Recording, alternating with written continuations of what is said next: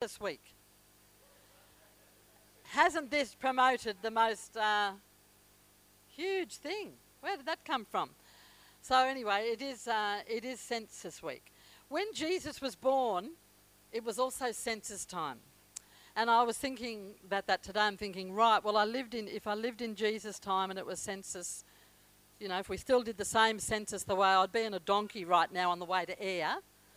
And uh, because, you know, I'm a Burdekin girl, yeah.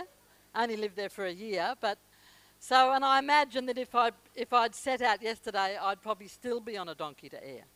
So, uh, and probably not feeling too much of my body because it wouldn't be, wouldn't be doing too well. But anyway, it is census week, and I've been thinking about that, and the question has come up for many people, and if um, with my sort of friends that I have on Facebook, and, and there's been some differing things around people questioning about this, asking people, What is your religion? And I don't know whether you're aware, but uh, since the last census, it used to be when it got to that question that it would probably make an assumption that you were a Christian. And then it would list the churches. And you would just tick the church that you belong to. And then down underneath that would be no religion. But now they've swapped it around so that no religion is actually your first option. Because they acknowledge that probably in five years, Australia has taken a bit of a shift. And there will probably be a lot more people who are ticking that box, no religion. So I'd started to think about this, and I've been wondering when we get the census results, what will Australia say? What's Australia going to say this time? What have you said when you filled it out? And then I was reading the Bible, and uh, I noticed when I read the Bible that Jesus often asks a lot of questions. I don't know that Jesus thinks I'm a census person and I'm going out to ask questions, but he does. I challenge you to look up Matthew, Mark, Luke, and John. And if you own the Bible, which I hope you do, and if you haven't got one, let me know, underline all the questions that Jesus asks. Because sometimes they're extremely random, and he doesn't often just walk up to someone and, and just uh, head into the comfortable space. He, you find, often find Jesus asking really random, pointed, poignant questions. For instance, when he saw the blind man on the side of the road who's yelling out and screaming out for help, you, you know, we've heard this before. Jesus' first question to him, What do you want? We'd probably think that was probably fairly obvious what a blind man begging on the side of the road would want. But Jesus wanted the man to articulate what it was that he wanted.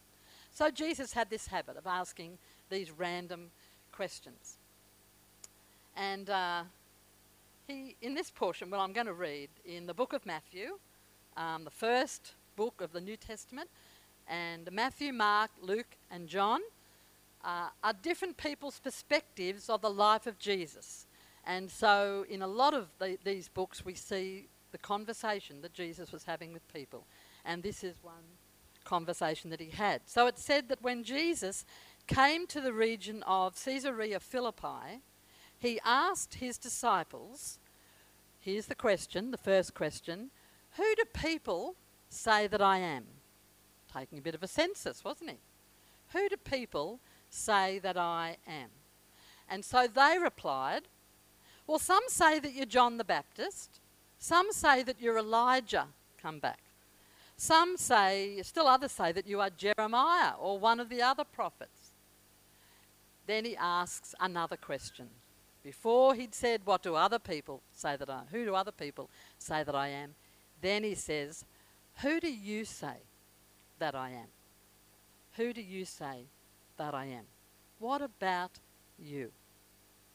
And then it says that one of the followers, one of the disciples, Simon Peter, answered, You are the Christ, the Son of the living God. Now, so this was a question about the identity of Jesus, who Jesus was. Now, at this point in time, when they got to this area in Caesarea Philippi, it wasn't necessarily an area where people were really receiving Jesus as he was meant to be received.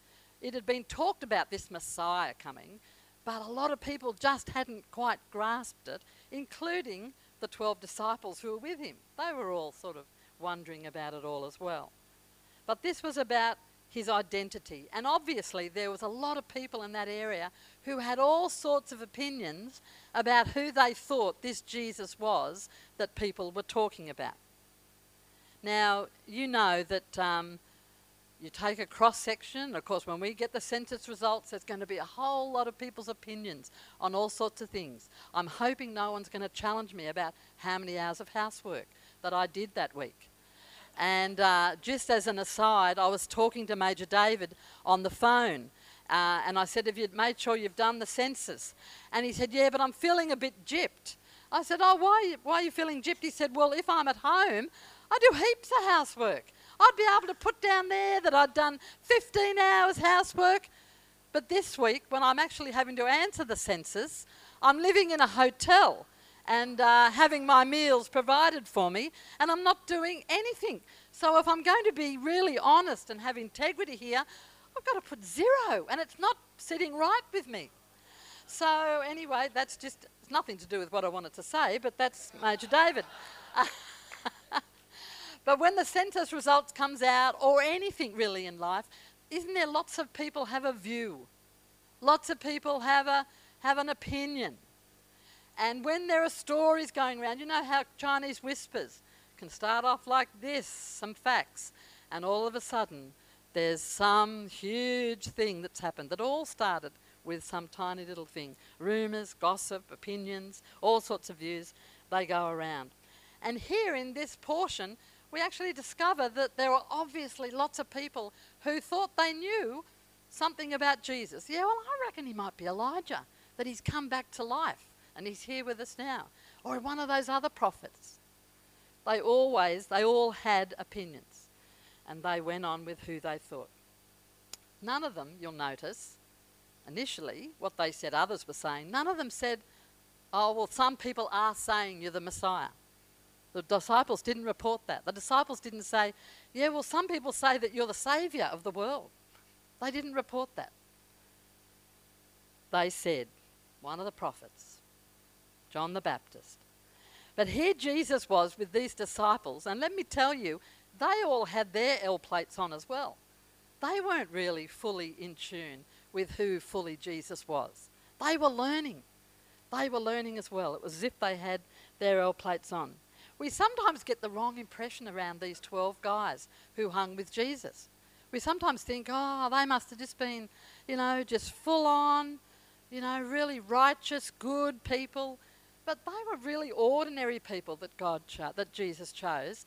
And when most of the time that we see them, right up until the time of Jesus' death, they were scrabbling, scrambling, trying to understand all the stuff that Jesus was saying about himself, just like you and I are sometimes. We don't always have a really clear picture, do we? We still can be trying to discover all that we need to know about Jesus. So these disciples Jesus is saying to them, Well, who do people say that I am? They were probably wondering, Yeah, well, you know, we don't want to say it maybe out loud, but we're not sure either. We're trying to work it out too. We hear what you say, we see the way you heal people and the way you speak about, you know, God and heaven and everything, but we're still trying to work it out. Because they were pretty ordinary people.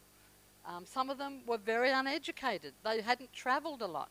Um, there was a political agitator in their midst. There were fishermen. There was a guy who was a dishonest tax collector. And uh, they were just really ordinary people. But Jesus had chosen them for a very special reason, which we have seen as history has gone on and on. He, Jesus had called them to follow, and he just seemed to love to hang out with them and to teach them and to talk to them. Who are you hanging out with? Jesus invested in those 12. And it's sometimes a challenge to me when I read that and I see the way Jesus was patient and tolerant and listened to them and challenged them. And I think to myself, who am I hanging out with? Or who hangs out with me that challenges me, that shifts my thinking, that reminds me of who Jesus is? It's just a bit of an aside. Who are you hanging out with? and what's their influence on you? So Jesus asked that question about what other people are saying. But then he made the question so much more personal and pertinent because he then turned it to themselves. And he said, he was more or less saying, you know, it's not so much about what other people are saying about Jesus, about me. Jesus was saying, I want to know what you, what you think about me. I want to know what, what the question is. What about you? Who do you think I am? And I sort of read that and I think, well, how would you feel, you know, sitting there and Jesus has given you that question? About you? Don't just talk about other people. What about you? Who do you think I am? What would you say about me?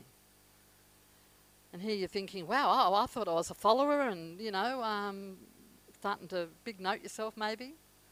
And Jesus brings you down to size a bit and asks you the question, what about you? Who do you say that I am?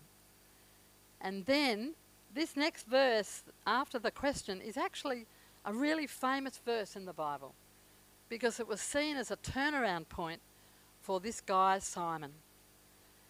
And he then replied to that question of Jesus and he said, You are the Christ, the Son of the living God. This was all really new to Simon. These were early days. And he said to that question, You, you are the Christ. You are the Son of the living God. Whoa, where did that come from? And Jesus thought that too. Because his reply was, You know what, Simon? You didn't get that from any of those people that you talked about. You didn't even really know that yourself. God's revealed that to you. That's a spiritual revelation that's come into your life that you testify. I know who you are. You are the Christ the Son of the living God. And there weren't too many people, my friends, who were saying that about Jesus. And so that's a great declaration. And it resulted in Jesus changing his name. You're no longer Simon, you're going to be Peter. Whenever you read in the Bible about someone's name being changed, take note. It always means something very specific.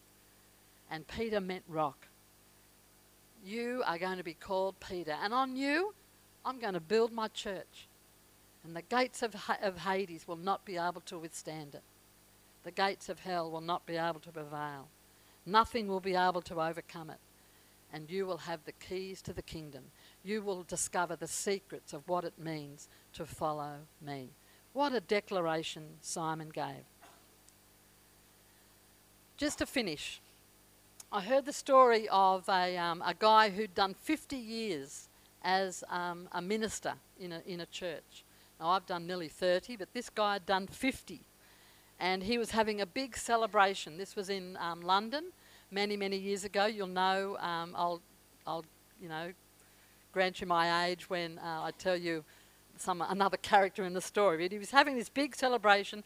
Lots of people were coming along to help him celebrate what he'd achieved 50 years as a minister of the gospel of Jesus Christ. And he had a friend, a famous actor at the time, and that actor's name was Richard Burton. So I've immediately, uh, about two thirds of you are going, nothing, I've got nothing. I don't know who he is. He could be the owner of the IGA down the road for all I know. Uh, but Richard Burton was a very famous actor, and um, he had a few uh, notorious things he was made of. He, uh, he was known for. Married the same woman twice, and I think she'd had seven marriages or something, Elizabeth Taylor. But um, Richard Burton was a very famous actor at the time, and he did a lot of Shakespeare. And uh, those of you who do know Richard Burton, come on, the two of you, put your hand up. Yeah, that's good. Oh, there's more. Oh, good. Oh, thank goodness I've got friends. Okay, so he knew Richard Burton, and he invited Richard Burton along to this celebration. And he said, When you come, Richard, I want you uh, to do a recitation. Um, and, and Richard Burton thought he would ask him to do a piece of Shakespeare at this celebration. But the minister said, I'd love you to recite um, one of the Psalms.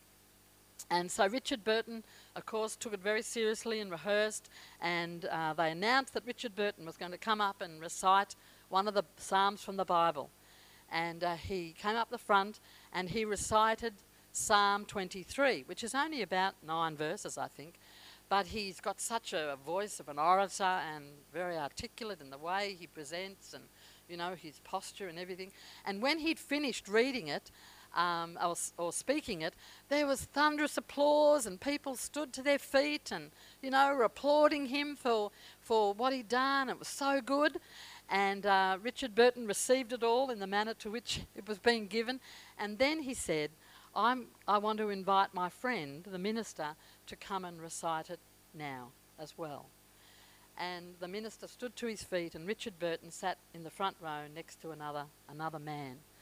And the minister stood up and started to speak Psalm 23. Now, I don't know whether you're familiar with it. The Lord is my shepherd. I shall not want. He makes me to lie down in green pastures. And on it goes.